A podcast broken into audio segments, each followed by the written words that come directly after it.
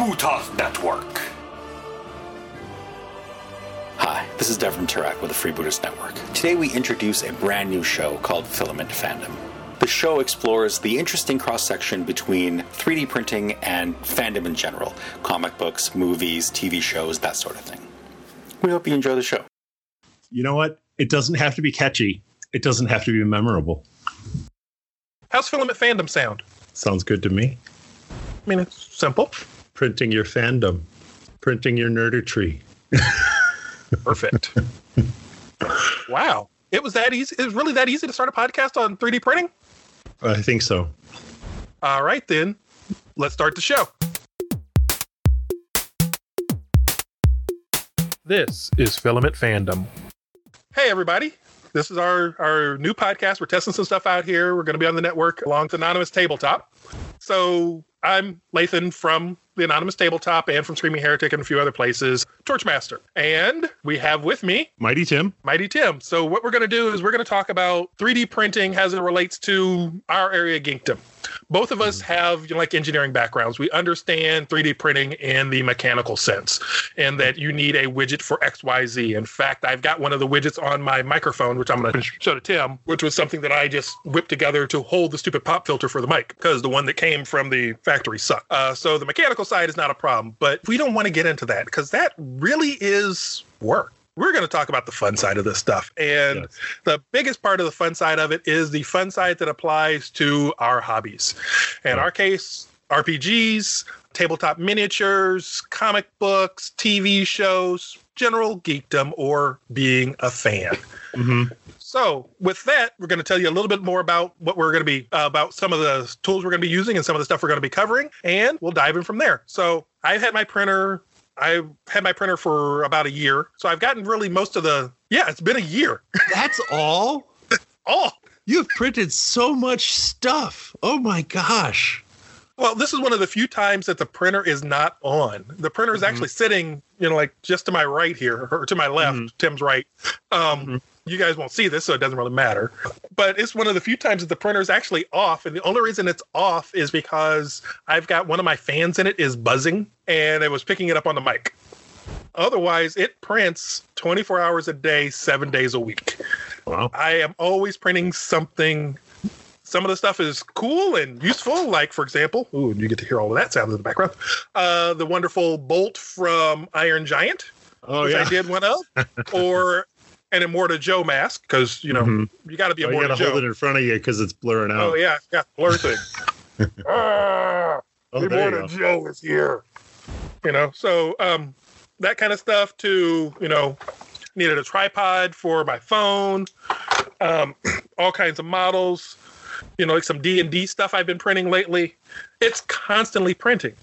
So I've taken mine. I mean, I've done practically every upgrade possible on it, um, with the exception of maybe three that I will probably get into this year. mm-hmm. um, and take you guys on that journey with us. In Tim's case, Tim is a hundred percent newbie. So total tell beginner. Us what you got. uh, I, I, well, I was getting one for my birthday. Actually, our last episode of Anonymous Tabletop, we were talking about how, how stupidly cheap the three D printers were. And, uh, my birthday falls just before Father's Day. So it was kind of like a, well, I could get some shirts or something stupid or money towards a three D printer. So I told all the kids, just just money towards a three D printer. And so that's what we did. We pooled it, pooled it and got a three D printer. And I was going to get the, um, uh, what is it, Creality? The, yeah, the Ender three. three Yeah, the Ender three. I was looking at the Ender three, and then I'm like, well, you know, the Ender three Pro's got a couple upgrades. And then the V two, I'm looking at Ooh. that, and the upgrades are, it's the Ender three Pro, but it's also got the quiet stepper motors. It's got the quiet board to run the quiet stepper motors, and it's got all the upgrades of the Pro, plus a few more that are... You know, and and I started looking at the cost of the upgrades, and well, it's not a straight up thing. If you were to buy an Ender three and then pay for all the cost to upgrade it to the three and then to the V two, you're you're buying all those same parts. So at that point, it's already hot rodded, and and I would have this stuff right off the bat. And having a quiet machine isn't a bad idea. And and being a gearhead myself, I'm kind of like, I wouldn't mind starting with the quiet stuff to start with. And then, you know. Well, yeah, you've got you got out of the box what it took me a year's worth of upgrades to get to. Mm-hmm. Mm-hmm. I've got one upgrade on mine that you probably won't have on yours, which is I'm running a direct drive setup. Right. So and I can, and I don't believe it has a metal extruder head either. Uh, see, but it's the same. It's the same. You've pretty much got the same extruder that I do because I okay. I had I bought one of the all metal ones. I haven't installed it yet. Um, I right. just haven't found a need to. It, mm-hmm. it you know I I I bought it in a fit of gee it's late night and Amazon will deliver it the next day, so let's see what we can get. Right. You know, one of those moments, and it's just sitting there. It's yeah, right. It's still sitting in the box. It's it's like mini an upgrade that I bought for this thing that is still sitting in the box that I haven't done anything with. Mm-hmm. So so you're going to be kind of our you're going to be our everyman, every mm-hmm. printer.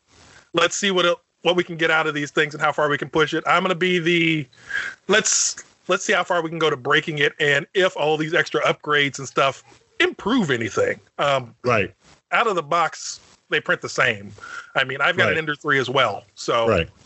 so that they're a great printer either way, and it's just going to be interesting. I mean, I yeah, it's going to be a weird thing because I know you've already started picking out some of the stuff that you want to print to start off. Oh, with. Tons of things, tons of things. I've you know just just things that you wouldn't like right away. I was looking at Han Solo's uh, sidearm from the movies, and uh, and and also you know being an engineer, I I also look at working harder or smarter, not harder. And I've been part of. Um, three D printer groups for months looking at things, and these guys are printing things that are available in sto- a hardware store for ten cents, and they'll spend the night running their printer, you know, and they'll spend a day perfecting the print and and r- make three runs, and it's like, you know, in fifteen minutes you could have had the thing at Ace. You know, some of these things, it, you know, to someone with a hammer, every problem is a nail. It's like, you know, yeah. So uh, there are, I've I've printed a, I've printed a few. Simple things where I'm like, I really should have gone to the store to get this. But those mm-hmm. normally happen is normally like ten o'clock at night, and I mm-hmm. splash on something, and I'm like, you know what? I could sit in bed, whip out a design, send it off to the printer, and then wake up in the morning, and it's done. Right. Yeah. Yeah. Well, and, and that was the thing. So, like, to, to make the Han Solo blaster, um, there's an airsoft replica of the original pistol that it was made from. And there's Thingiverse conversion kit for the original pistol to convert the original pistol into it. So uh, for so for twenty bucks, I'll get the airsoft thing, and then for nothing, I'll make the conversion kit and add it to it. And now I've got a rep- replica thing where I didn't have to spend a day printing the whole pistol. I'll just print the parts that make it look like it, you know?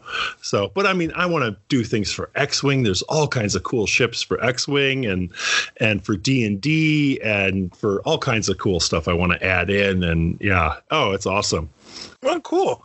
Yeah. yeah. Cause I, Well, that and the other thing is you haven't even, I mean, you've just been looking at the free stuff. Wait till you get into some of the more scary aspects. Oh, where you pay for them? There are some amazing designers out there that are just oh, doing yeah. some phenomenal stuff. Um, in fact, I actually got in on a, a couple of Kickstarters because, you know, I'm the Kickstarter idiot.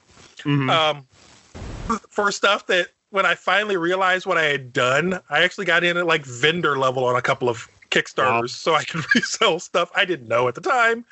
Um, so we're actually gonna we're gonna dive in and talk about one of those. Not necessarily this podcast, but we're definitely gonna start talking about some of those in the future as well. So you can see both sides of it. There's just so much stuff out there that we can go through. Oddly enough, the whole time that we've been sitting here talking, I've been holding in my hand, and I'll see if I can get this on camera for Tim. See this? Oh. So what I am showing him is, remember Dwarven Forge? Yeah, I've been looking for stuff like that. There is an open source version of it mm-hmm.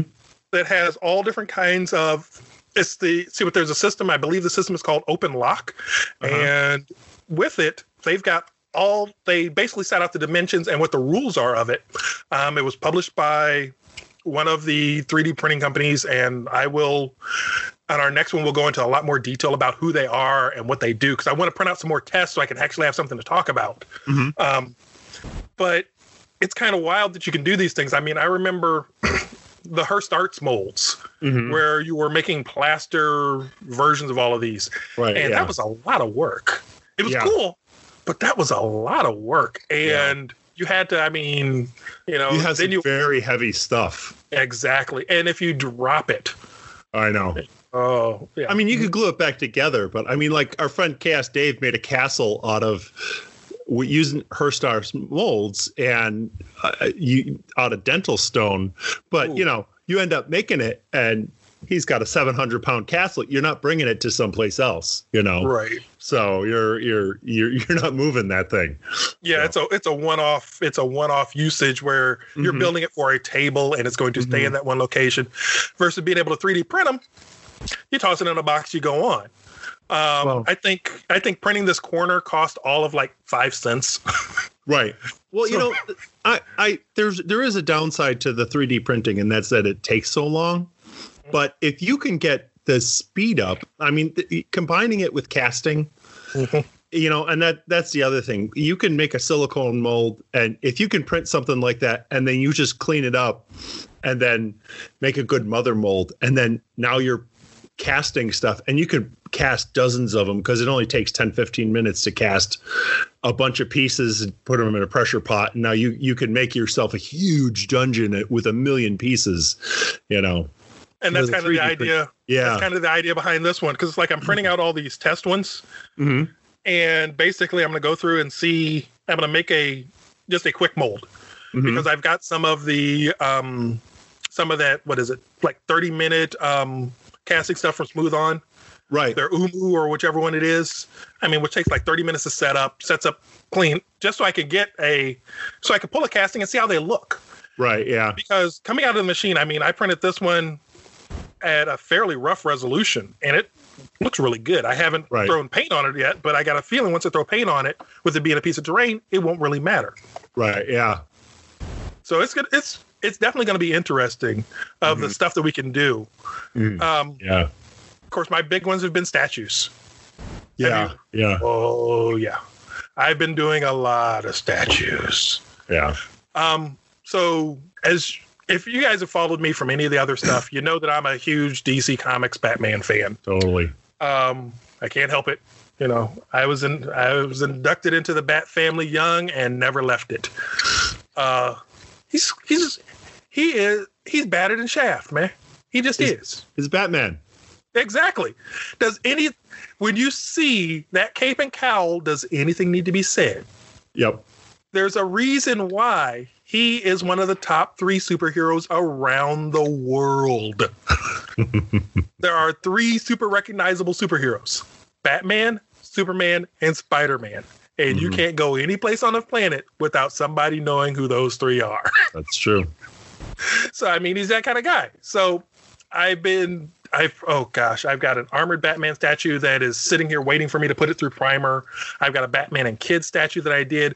What's neat about these, being able to do these in three D printing, is I can make them as big as I want. Oh yeah. So I've got all of these because you, you, you don't want like little two inch tall statues. You want like ten inch tall, twelve, mm-hmm. eighteen inch tall monsters that when you put them on a shelf, you're like, yeah. You know, that's the one thing that, that, people think about is is when you make a man cave and all the real cool collectible shit that you'd want in it, you know, you buy yourself a printer for two hundred bucks and you can print all the shit you want in there. And it's not going to cost you that much to fill it with all the coolest things you want that are all your own memorabilia, you know, where you may have a buddy who's who's got a bazillion dollars who fills it with baseball memorabilia that he's bought from all over the place or whatever. But you can fill it with all the coolest shit. And it it feels like you spent a shitload of money, but you didn't, you know. Well, the other thing and is. If, and if somebody breaks it. Yeah, I'll just spend an evening and print another one. Exactly. You can actually touch it.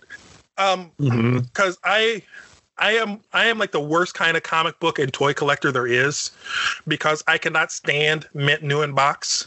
That is blasphemy yeah. to me. That is, that is yes. like buying a Ferrari and letting it sit and not drive it. Exactly. Exactly. It, this is all stuff that you can actually touch and feel. And if you break it, who cares? When um, when when uh, what were they? Uh, fuck the uh, Beanie Babies first came out. Yes, and I bought one for Zach when he was a little kid, and one of the first we bought it for him in a gas station. And the reason why they were super popular in the beginning, because they would do short runs of little things, because it was a small company. Yeah, they're like, okay, we're we're gonna make you know we're gonna make two hundred of this, and then we've used up that material, so we'll make something else, and we've used up that material, and and they just sold them to a bunch of things, and and that's all they had. And if they still had the tag, they were worth. So something that he had that he liked was was worth a hundred bucks or something. And I couldn't take my son's toy away from him because mm-hmm. some little old lady was going to stick it out. I just felt so wrong and creepy. And I, I, I couldn't take it away from him for that reason. And we don't know where the hell it is anymore, but the whole, you know, people are buying this stuff and hoarding it and sticking it on that shelf and never using it for what it's intended for. And that's the play. Or you know? worse, yeah. well, or worse, the ones that have to buy like two and three of them. Yes, because you have to you have to hoard a few of them. And it's like, you know what? I don't want to do that. Yeah. Also, there are stuff that, let's face it, some of these some of these things that you see out here, no company will ever mass make. It's yeah. not going to happen. Um, no. Like, for example, I there's this one that I've there's this one that I am looking for um, that I'm that. This guy, he's working on the um, the model now, and he's doing um, a Riddler model. The Riddler that he's doing, though, is um, from... Oh, great. And I have beeping sounds behind me, so I apologize for that if that made it into the mix. I can't hear it. Oh, good. That's a good sign. I just I just called out something that people won't hear. Anyway, um, so he's doing this, um, see what, uh, Batwing. Oh, okay. Who, you know, uh, Lucius Fox's son... Batman character. He's doing a model of that one, which he wasn't really a popular character. He didn't show up really big in too many things. I think he was in like one movie. You know, mm-hmm. the character, he's a cool character, but you're never going to see him anywhere. Mm-hmm. He's not that popular. Well, right. This guy is doing a model of that one. He's doing another one. He's doing a Static Shock one. Both mm-hmm. the original Static from the Milestone days and the new Static that you see in the, that you see in the T V show, and he's doing mm-hmm. like a dueling a dual statue of those where it's the two of them standing back to back, so you see the differences in the character. You're never going to find that.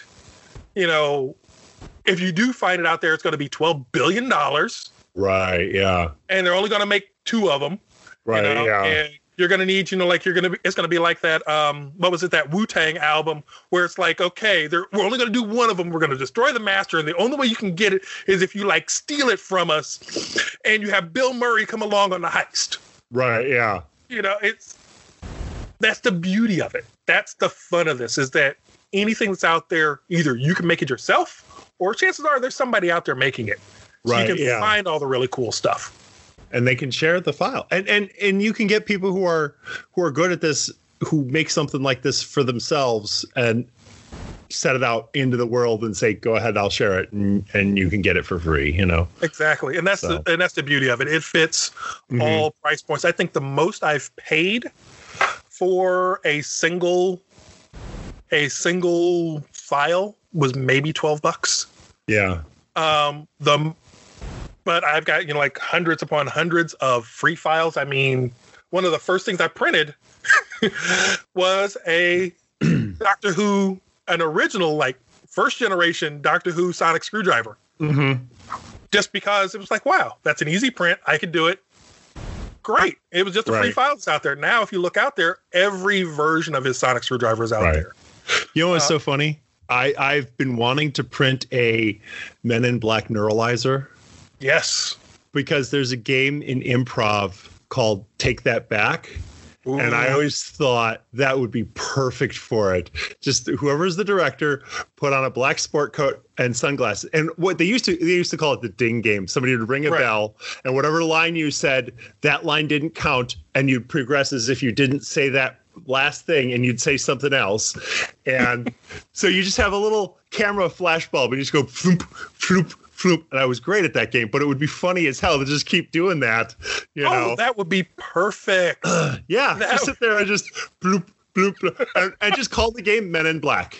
You know, hey, it's perfect. I mean, that, and that's some of the stuff that you can do because those things are available. Mm-hmm. It's like I've got sitting around here somewhere. Uh, which I, ah, there it is, that I am working on because they never, because the guys in Star Trek land never, you know, like released them. What I have, somebody actually went through and designed the uh, so a Vertron D, I think it. it is. You're holding Oops. it low. There we go. The Vertron okay. D um, disruptor. Oh, okay. It dating. looks like an intubator.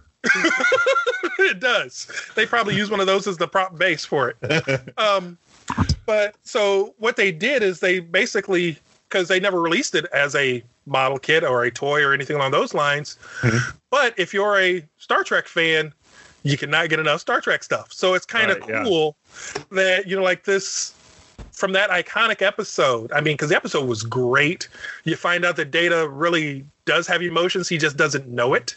Right. Um, you know, I mean, why else would a logical, why else would a logical robot, you know, like shoot somebody at the very end after you've already won? Right. Yeah. So, you know, he's he's got emotions in there. You just, pull back his wig and there's a switch that says good and evil. Oh, here's your problem. Somebody had this guy switch to evil.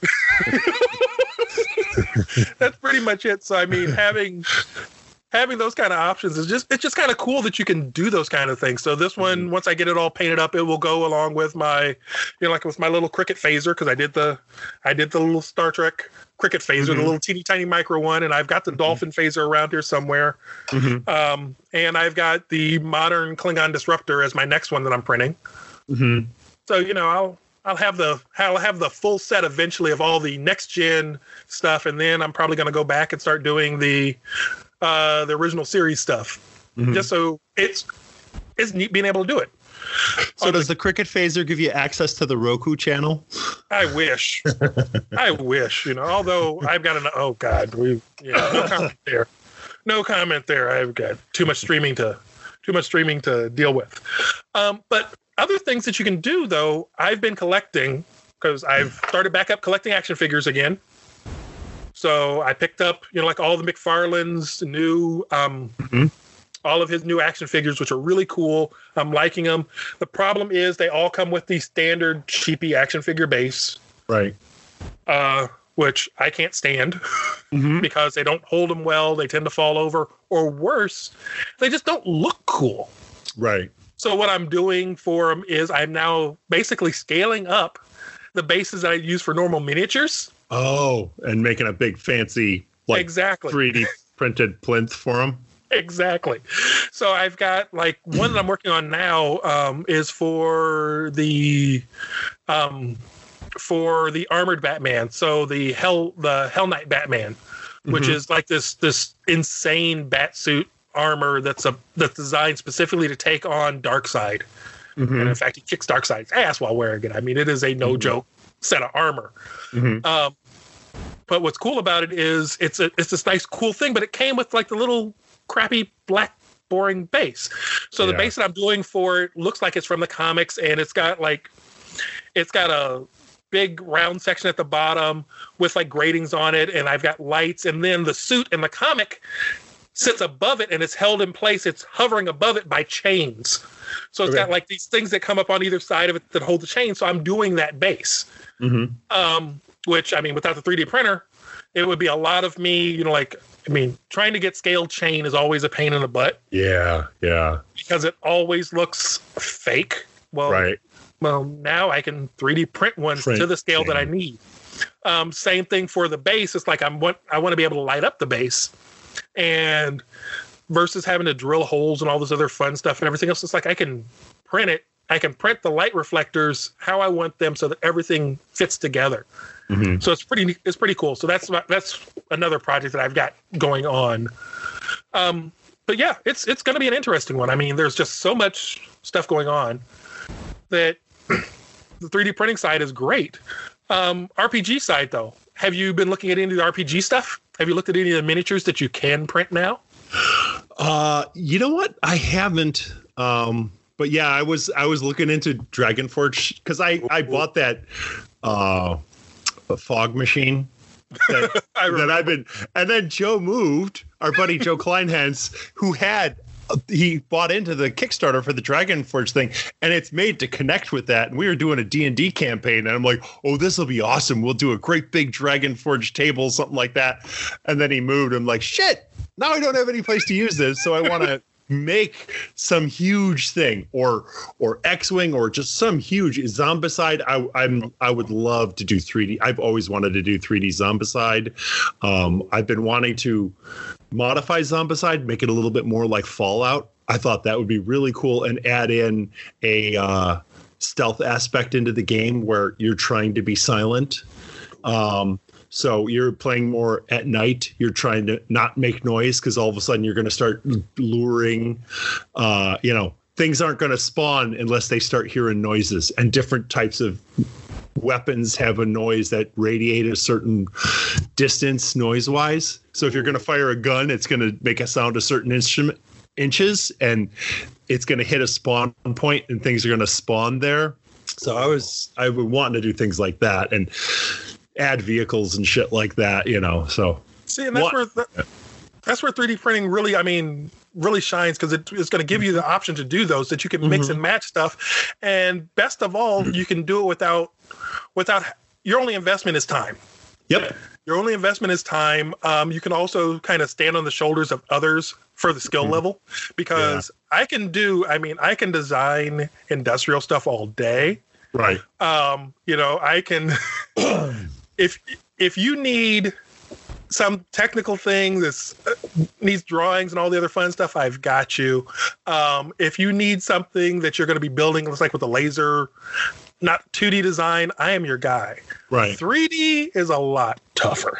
Right. And and that's why I'm trying to get into the uh, some kind of three D scanning too, because um, like I was looking into the um, using an Xbox uh, three D scanner for mm-hmm. doing it. It's not good on hard um you know, hard geometrical shapes where you're trying to get something exact. But if you're trying to get something kind of flowy, mm-hmm. um, you know, natural looking, it's a lot better. Like if you're trying to get a person's torso or something like that, you want to make a little plinth or make a little person or something like that. That's much better, because something like that can be scaled down and it's going to have enough detail for that. Um, so I was thinking that would be good, because you can take something like that and now you've got a three-dimensional object that you can add into whatever you're doing, where it's it's a three D structure, you know, because I don't have the sculpt a face in three D, uh, you know, in a computer. But, you know, if I could stick a face in there or something like that, I could work with that easily, but not the other way around. You know, sculpting is murder. Yeah, I'm in, I'm in the same boat with you on that one. Mm-hmm. I It's you give me a pen and a pa- give me pen and paper, and I can draw you almost anything. Uh, mm-hmm. You know, if I'm sitting in front of if, if I'm working in two D land, I mean, I will sit in Illustrator for hours. I will sit in Photoshop for hours. Think nothing of it. Mm-hmm. Uh, as soon as I as soon as you add that third dimension to it, my brain switches into engineering mode. Right. And which means that all the little spiky curves and other weird stuff go out the window. Right. Yeah. And brain oh. does not see it that way. Brain sees that's a triangular pyramid. How do I create a triangular pyramid? Yeah. Okay. That is a, you know, you know, that's a rhomboid of some sort. How do I no. do it? And it just, it goes out the window. Well, I, I can do that part. I can't, if, if it was like draw a face, I can't draw a face. It doesn't look human. It it doesn't even look alien. It just looks wrong. But yeah, that that uh, that's actually my talent, is being able to do the three dimensional stuff and making machines and things like that. Like I can visualize a machine in my head and build it and it works. But drawing, oh, I, I can see it in my head, and my hands are too dumb to put it on paper unless it's unless it's a solid geometric shape. And then I can. Uh, then I could just freehand draw it and it'll work. But anything soft curves, nope. um, I, it's weird for me. It, it it's it's the three D side of it. Maybe it's. I mean, I've I live around computers. I mean, I'm mm-hmm. sitting I'm sitting at my desk now with what five monitors and mm-hmm. three machines sitting in front of me right now, plus mm-hmm. two more under the desk. Well, I was I got to get all the stuff built for the podcast, you know? If we're going to do this podcasting thing, I got to get hardware and I got to get stuff mm-hmm. set up. Um, so, you know, it's it's that kind of, it's the technology side of it is just not a problem. It's the right. how do you apply that technology for our for organic organic purposes? Right, yeah. Yeah. So, cool. This is actually kind of fun. Mm-hmm. Um, what do you think? Take a break? Sure. Give the, give the people a chance to digest what's going on. Yes. All right, people. Take take five. We'll be right back.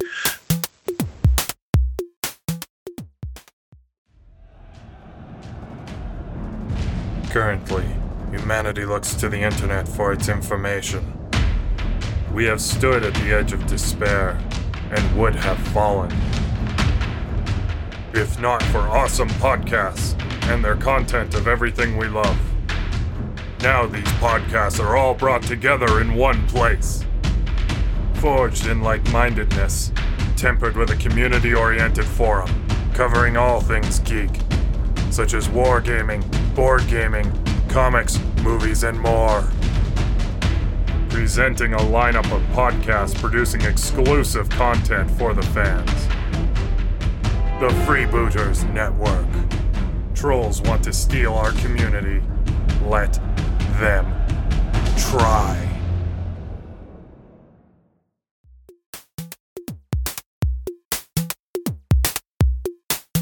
Hello, and welcome back to episode one of Filament Fandom. Name possibly subject to change. I don't even know if this is going to end up as an episode one. I think this is like episode, you know, like zero point zero one A. Yeah. We'll see what happens. Exactly. Uh, we'll see how it comes out in the edit, because this is, yeah, this is this is guerrilla warfare style. Um, for those of you, yeah, for those of you that aren't aware, we, thanks to COVID and all the stuff that's going on, we are recording this first preview over Skype. Um, so this is U S B microphone into computer on both ends, and we'll see how it turns out. Mm-hmm. Uh, definitely going to have to do some serious audio cleanup on this one. Yeah. yeah. Eh, doesn't matter. It's first recording. Hey, it's I, about it's about the conversation, not necessarily about the sound quality. Yes. I'm, I could run a network cable to my hub. Oh, I, I've already you know, like strangled bandwidth from everybody else in the house. Yeah, because I have that kind of control. Perks of being an I T guy. Yeah. You can set up Q O S, so your stuff always works. Everyone else, maybe, but your stuff always does.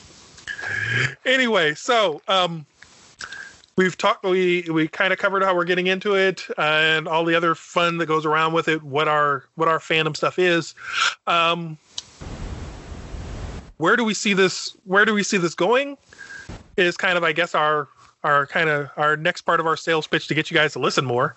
Um, mm-hmm. Tim, what would you hope to get out of this podcast if you were a listener? You know what? I, I kind of um, one thing that could be useful is the the there's a lot of people who are doing the oh, I want to get one. What do I need to know? And I can certainly share the, well, I want to get one. What do I need to know? Because there's still a lot of the, what do I need to know? And so many people have the, oh, you need this and this. But there are people who've been doing it for two years and forget the, oh, yeah, oh, yeah, you got to do this, too. And somebody else says, yeah, don't forget that. that. Oh, yeah, yeah, yeah, yeah, that, too. And oh, yeah, this, this, this, too. So yeah. so, you know. so we're going to be kind of your helping hand in getting into yes. three D printing. Um, yeah. Or...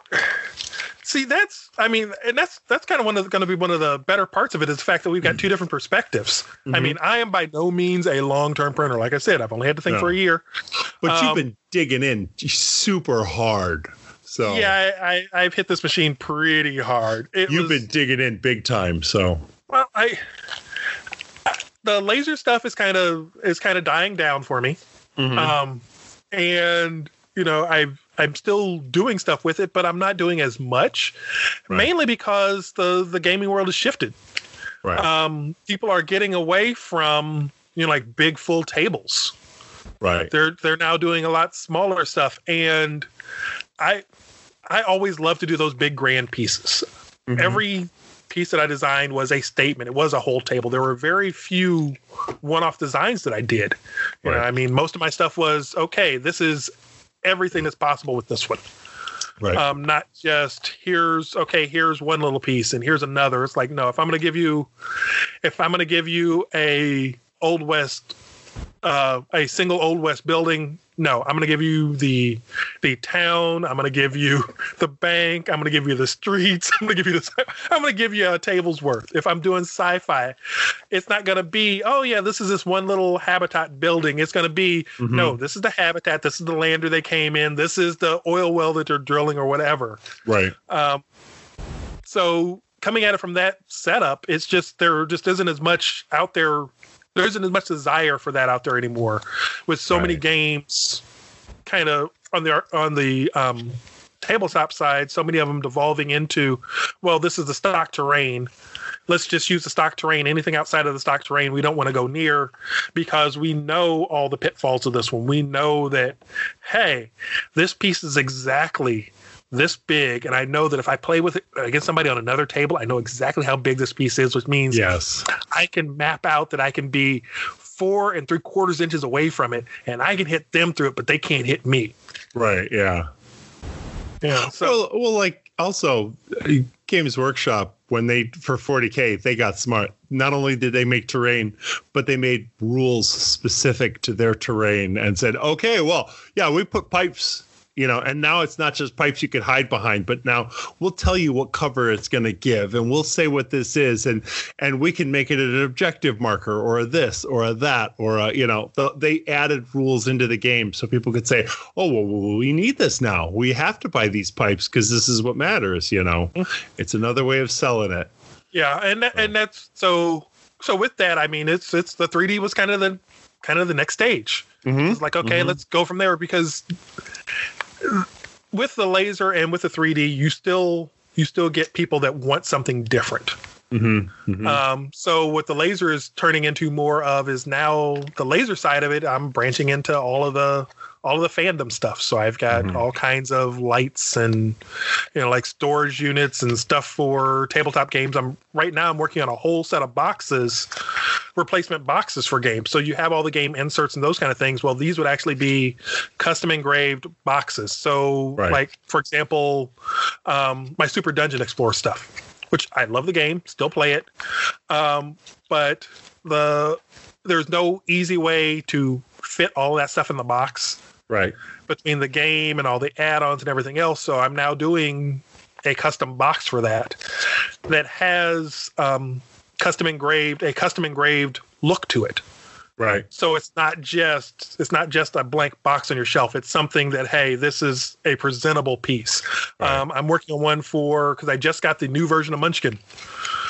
So I'm working on one for that. And mm-hmm. so since I'm no longer doing as much terrain stuff and I'm doing the other, I still need to get my, you know, like my gamer fix in. And that's where the, the three D printed right. side of it comes. Actually, you could combine three D printing and the laser and make some really impressive, because the stuff where you, I mean, you were very clever with where you would make your round pieces, but if you could three D print some of the things that you weren't able to do before, that'd and be that's pretty and that's awesome. The idea is I want to try and combine the two. So I guess mm-hmm. where I want to see this one going is, for me, it's not necessarily the stuff that we're doing, but I'm dying to talk to some of the people out there that are actually designing and making these things. Mm-hmm. Because I know we did on um, at the previous Adepticon, we did an interview with a um, with a vendor that's doing that's doing some three D stuff, and it's mm-hmm. it's just so much fun mm-hmm. talking to these people and finding out, okay, like, well, what did you how did you come up with this, and what are you doing? I mean, we used to do it for I used to do it for the laser stuff. We used to do it for like all the matte stuff. Mm-hmm. Um, to what uh, Mario with Maps by Mars. I mean, he and I just. just geeked out over the tech and the ideas behind some of the stuff that you could do yeah. with it. It's just amazing. Um, there was uh, another one, um, guy with Knuckle Duster Games, when, and I got a chance to sit down and talk to him about, hey, how is how is your game changing, and what's what's exciting in it and what are you seeing? It's just, it's neat seeing all of that stuff. Um, so hopefully I'm hoping that we can, you know, like get some time to talk to some of those kind of guys, as well mm-hmm. as some of the, as well as some of the sculptors that are just independent sculptors out there mm-hmm. that, mm-hmm. you know, like this do, they're doing it not because, you know, like it's their job, but it's because it's stuff that they like. Right. I mean, yeah. that's, those are the real hobbyists, and that's who a lot of this is for. It's, it's, it's for the fans. Right. Yeah.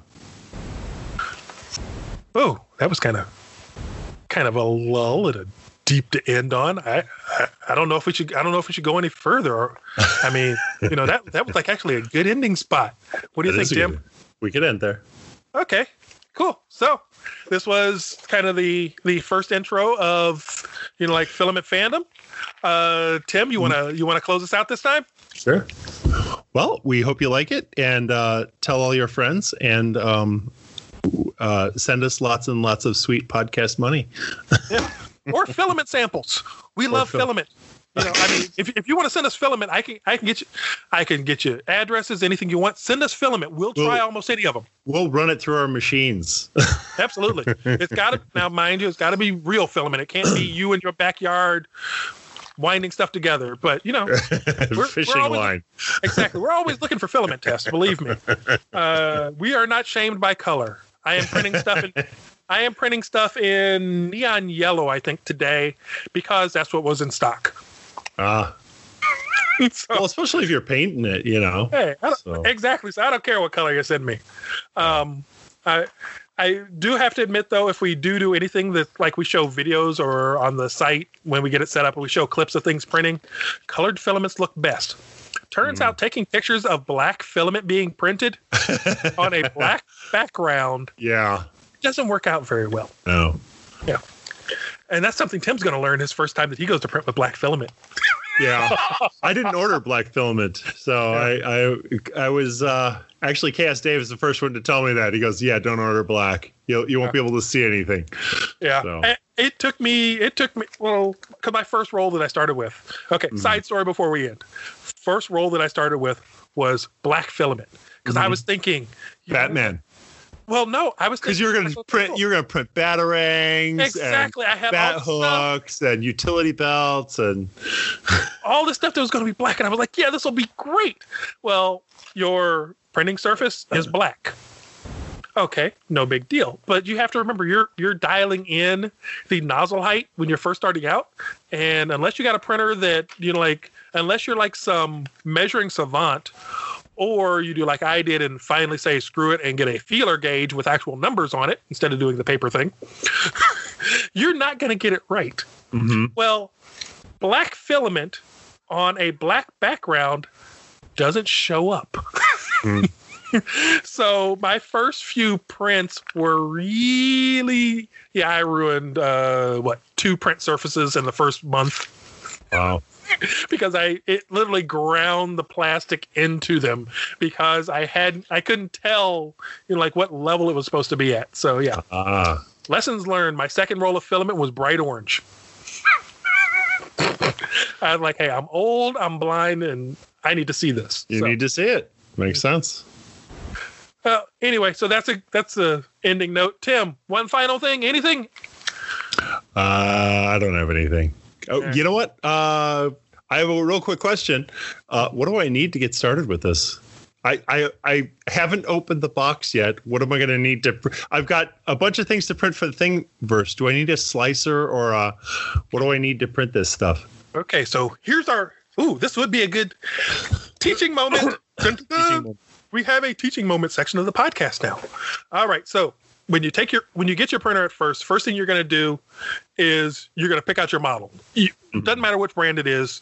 In your case, you've got an Ender. So right. That's a plus. The second thing you're going to do before you open the box is you're going to fire up YouTube. Mm-hmm. And you're going to put in your printer assembly. Reason I say that is we're all visual people. And having video of somebody going through it, you will find a couple of dozen people that have built it. Some of the videos crappy, some of them good. Mm-hmm. Um, but they will explain some of the ins and outs and some of the scary parts of building one. Right. That said, the Ender is probably one of the easiest printers to assemble. Mm-hmm. It comes out of the box about seventy-five, eighty percent there. Um, and it comes with all the tools you need. Most of your printers are going to come with a set of Allen wrenches. They're cheapies, mm-hmm. you know, so yes, sure. you're good. If you're a tool snob like me, grab some real Allen wrenches, but it does come with a full set of metric. It comes with like a set of metric ones to put it together. Um, the other thing is a square is kind of nice, or a one, two, three block. Mm-hmm. Um, so a square, everybody knows what a square is. Square basically is the right angle, so you can check stuff. One, two, three blocks work the same way, but they're they're these steel blocks that you can get with holes or not holes in them that are perfectly square, and they measure one inch on one side, two inches on another, and three inches on another. Um, the advantage of those are they've got they're a little bit. I find them a little bit easier when I'm squaring stuff up against to use those than I do a square, because I never seem to have a square the right size. They're mm-hmm. always too tall for what I'm working on, versus the mm-hmm. one, two, three box is fine. So what you're going to do is you're going to get out of the box. It's going to have a instruction manual with it, which is all graphics really, really clearly done. If it's like the current Enders, you'll basically be putting, whoops, you'll be putting the vertical piece on, and that's where your square or your one, two, three block comes in, because it allows you to make sure that that vertical piece is perpendicular to the base. Um, once you've got that piece assembled, you're going to um, slide the power supply in place. And actually, I think on yours, on the V two, the power supply is already mounted. Everything's mm-hmm. almost all the way mounted. So really, you're going to attach one piece, tighten a couple of screws, and then you're off to the races. It right. is literally that easy to set up. Mm-hmm. Um, as far as software side, it's going to come with a um, with a memory stick. Um, with like your, your flash memory, mm-hmm. set that one aside because they're normally cheapies.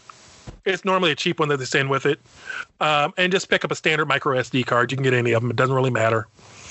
Um, you're going to, at your computer, you're going to go to either Creality's website, or you're going to um, do a search for Cura. Okay. And what that's going to get you is your slicer. Creality has their own tagged version of Cura, which will probably be on that memory stick that you have, that mm-hmm. they send with it, uh, along with some test files. Or um, see what, or you can go like directly to um, go to either Creality's or to Cura's website and download it. Cura is probably your your most popular slicer there is out there, mm-hmm. and it's already configured for the Ender. So you'll download okay. the Cura software. Okay, um, that's your slicer.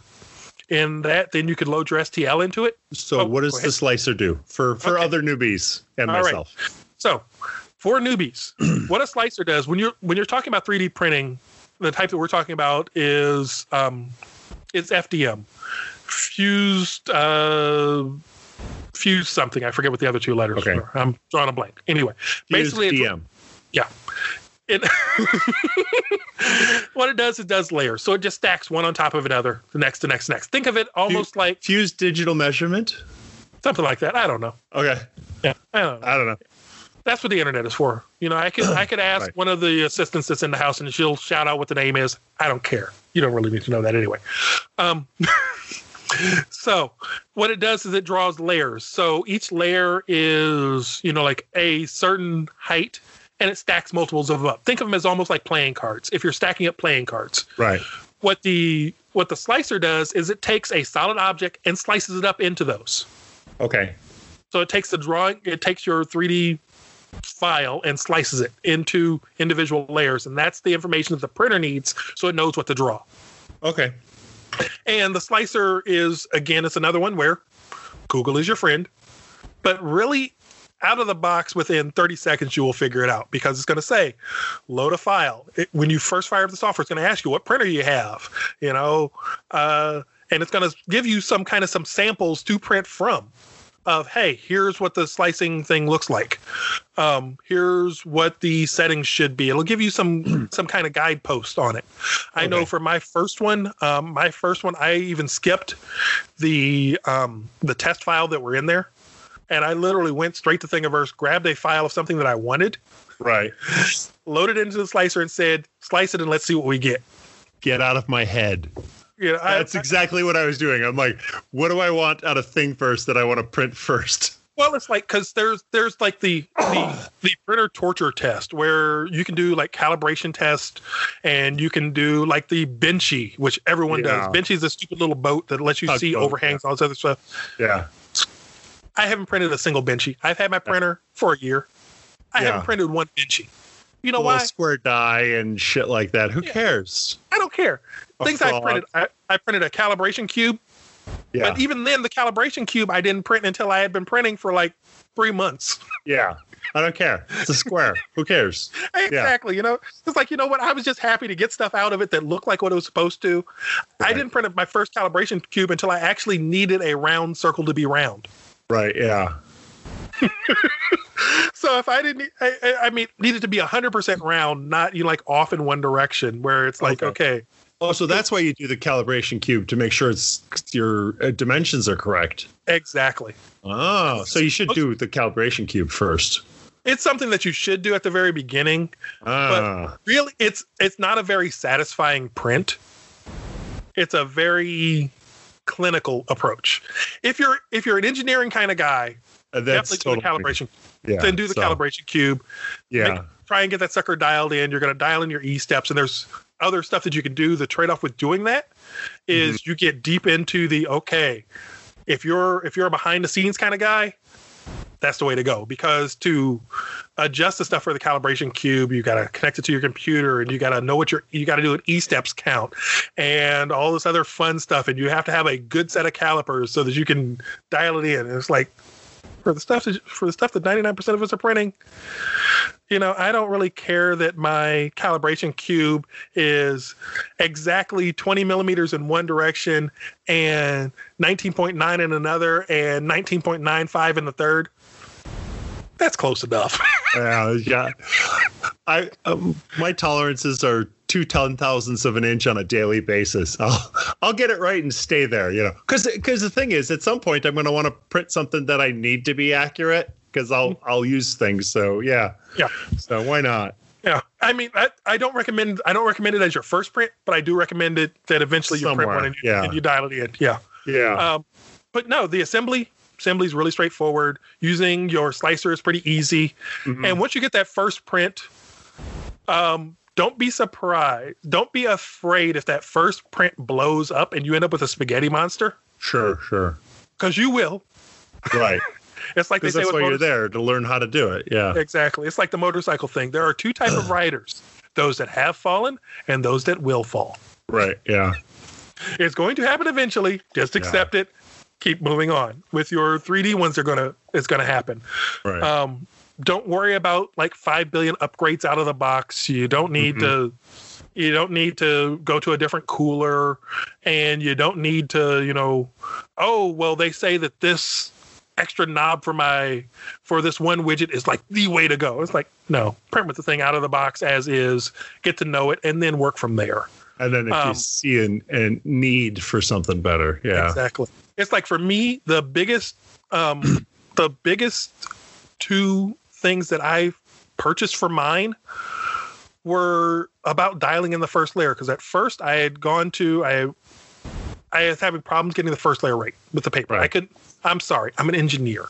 Mm-hmm. In addition, I'm a graphics person when it comes to art and drawing, and my wife is a graphic designer, and mm-hmm. they tell, and when you tell me just use a sheet of paper to measure the distance, right? You haven't been to my house, right? Pick a weight of paper. I have it.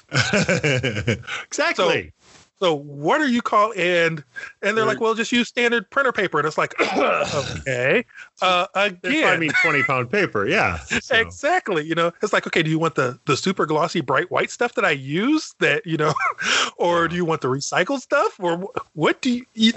So. Yeah. Being that kind of person, I literally grabbed, I finally, you know, like said, screw it, went out to the garage, grabbed my feeler gauges, and that's how I measure mine. Mm-hmm. Um, because I, I, I need numbers. I'm a numbers guy. But before that, I even bought a digital, and it's probably sitting on the table somewhere around here. I bought one of the digital dial indicators. Mm-hmm. And I printed a mount to mount it on the printer. Mm-hmm. And then literally, I set the printer in one corner to the height that I wanted and zero out the dial indicator. And then I'd move it around mm-hmm. the thing and write down all the numbers and be like, okay, cool. So the first pass around, I'd write down all the numbers and then I'd go in and be like, okay, I need to raise this corner until the number hits here. And I need to raise this corner till the number hits mm-hmm. here. And I literally would dial it in at that level. Right. Um, which is, I mean, I was my own auto leveling. Right. You know, yeah. Where it was, it was to that level of precision. And right. Prints turned out so great. So do you move the head by hand? Uh, see what the head, I actually, in the case of mine, one of the first upgrades I did for mine was a OctoPrint, which mm-hmm. is a little Raspberry Pi thing. So I've got, you know, like one that I show to the camera, which who right. knows if you're seeing what it is, or not. What is OctoPrint? OctoPrint is a print server for your three D printer. Mm-hmm. Um, so basically, because your printer out of the box, you have to move the memory card back and forth between the right. computer and it, so it runs independent. This allows you to basically hit it over the network. Oh, okay. So you can do web printing and you can set cameras and all other fun stuff. We'll actually we'll have to do one on OctoPrint. We'll okay. have to we'll do an episode on OctoPrint and all the cool okay. stuff that you can do with it. Um, cool. And teach you one. But for for now, it's it, it was an upgrade. It's not really required. Out of the I again, I think that was something that I did maybe a month after having it. Mm-hmm. And partly because I had a spare Octo, I had a spare Raspberry Pi sitting here mm-hmm. because I had built a, um, a emulation thing for video games. Right. So they realized that I don't play video games anymore. Mm-hmm. Yeah. I, I set up the thing with all the emulators for, you name a game system I had, and I had all the game, and I fired the thing up twice. Yeah. And then realized it's like, yeah, I don't play. I, I love nostalgia and old games, but mm-hmm. you know, play the games anymore. Their job is to sit there and look cute. So I tore that sucker apart and put it in there.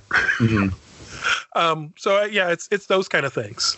But really, out of the box day one, get it assembled. As long as you can get the vertical gantry squared, which should be really really easy because it's all pre-drilled and everything else. Right. And you can get the spacing between the nozzle and the print surface down. Mm-hmm. You'll have it. Okay. It's really easy to set up. So that's kind of like the, the, I guess that's our, our teachable moment, uh, cool. intro. Cool. We'll cool. have to come up with a name for some of this stuff. If you guys come up with names, let us know. Um, yeah. Cool. But, you know, so, so interesting. When years, years and years ago, when uh, I was at a, a design show, uh, I saw early, early three D printers before they were first playing with this stuff, and it was thousands of dollars. One of the first ones was um, they were using a laser and a sticker, and you would draft it, and they knew how how thick the paper was, mm-hmm. and so.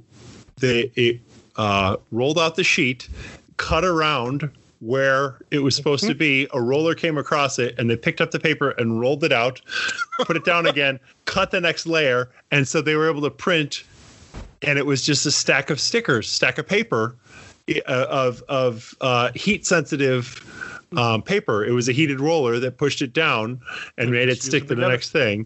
And they also did, um, they were able to, their three D scanning, nothing was with a camera that was able to do it. They did destructive um, stuff. So what they would do is they would take the part and they would cast it in, um, so if it was a metal part or a plastic part or whatever it was, they would uh, embed it in an epoxy resin that was in a contrasting color. So if it was a light colored metal, they'd put it in a black epoxy or something like that.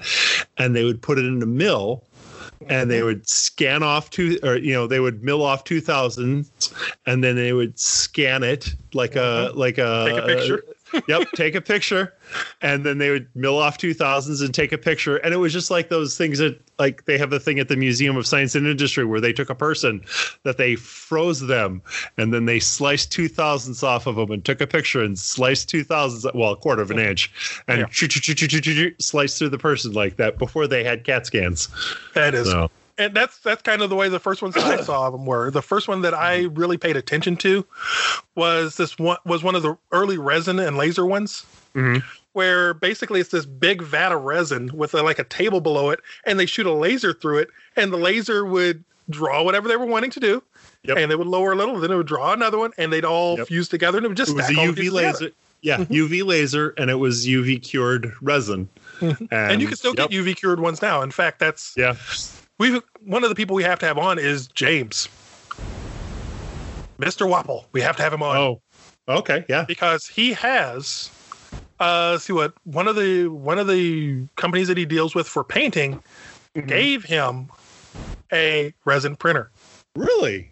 Yes, he started to do resin models. Oh, cool! So he's now so they're now sending him designs, and he's printing those to paint for stuff. So they gave him the yeah. full setup. So he's another one because James admits he is not a techie. Right? Yeah. James is James is a I deal with uh, see what. with sticks with hairs on them. Right, yeah. And a guy. Yeah. So it's going to be, we definitely have to talk to him because we have to get his perspective on how all of this right. stuff works. Well, you know, who else has one of those is uh, Alex Landing from oh, yes. Ironheart Artisans. He has, he has, I, I think he has one of the other ones too, but he has one of those. He also has a laser. He's got so many mm-hmm. different things. He, he makes all kinds of cool stuff. So yep. yeah. So he's, he's got a, uh, a resin laser. See, we'll have to, we'll have to, we'll have to, we'll have to dig through our, our friend pile of seeing who's got and, what and, and do some talk interviews. To them about their shit. Absolutely. So, okay, guys. Well, we've chewed on your faces long enough. Yep. Uh, Tim, it's been wonderful. Yep. We'll definitely have to do this one again for the next episode. Hopefully coming soon. We may actually make it to an episode one. All right. So take care, guys. Take Remember, care. Filament Fandom. We're here for you. Take care, everyone.